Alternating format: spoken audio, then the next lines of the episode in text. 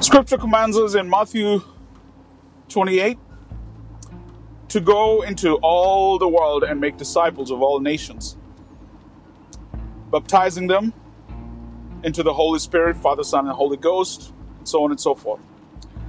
But the focus there is on making disciples, not making believers. So once people get saved and they become believers, the next step is for them to become disciples. A disciple functions differently than a believer. A disciple is a follower of Christ. A believer is somebody who just believes in Jesus. And scripture says, even the demons believe, and yet they tremble. So we don't want to be believers, we want to be disciples. Essentials of making disciples. If you're a disciple maker, you need to be consistent. Number one. Number two, you need to give them a sense of vision and purpose so that they know where they're headed. And number three, you need to be able to help them understand their purpose now. Consistency means that you establish a time, a routine, and a methodology of giving them what they need. If you don't give them what they need on a regular basis, it's like having a baby and not feeding them consistently. The nourishment will be lacking. So there needs to be a consistency in terms of the nourishment that they're receiving. Secondly, there needs to be vision for their lives. Without vision, people perish. So there's constantly uh, an, an envisioning of the future. This is what the future represents. This is where we're headed. This is what your life is supposed to look like in two years, five years, 10 years, 20 years. This is what God is saying about you. This is what you need to begin to plan for and to prepare for.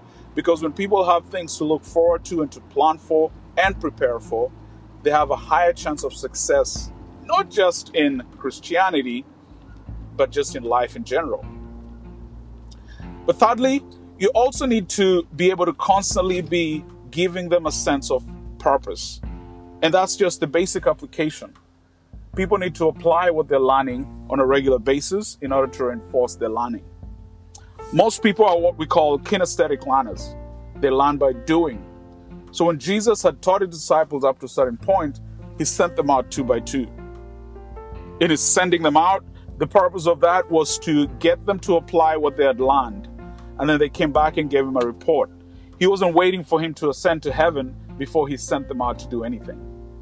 So there's got to be an application process that happens in the course of discipleship so that somebody is learning things that they can immediately apply and then come back and report and say, this is where we missed it and this is where we need to do better.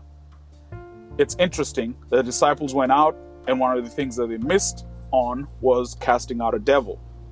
And so Jesus said, okay, let's advance this and let's teach you how this is done. This is the area that you're missing. So when you're making disciples, you're consistently communing with them as Jesus did.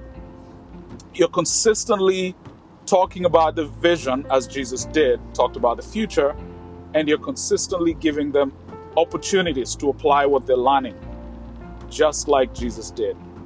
So let us therefore go into all the world and make disciples of all nations and ensure that we teach them according to the scriptures.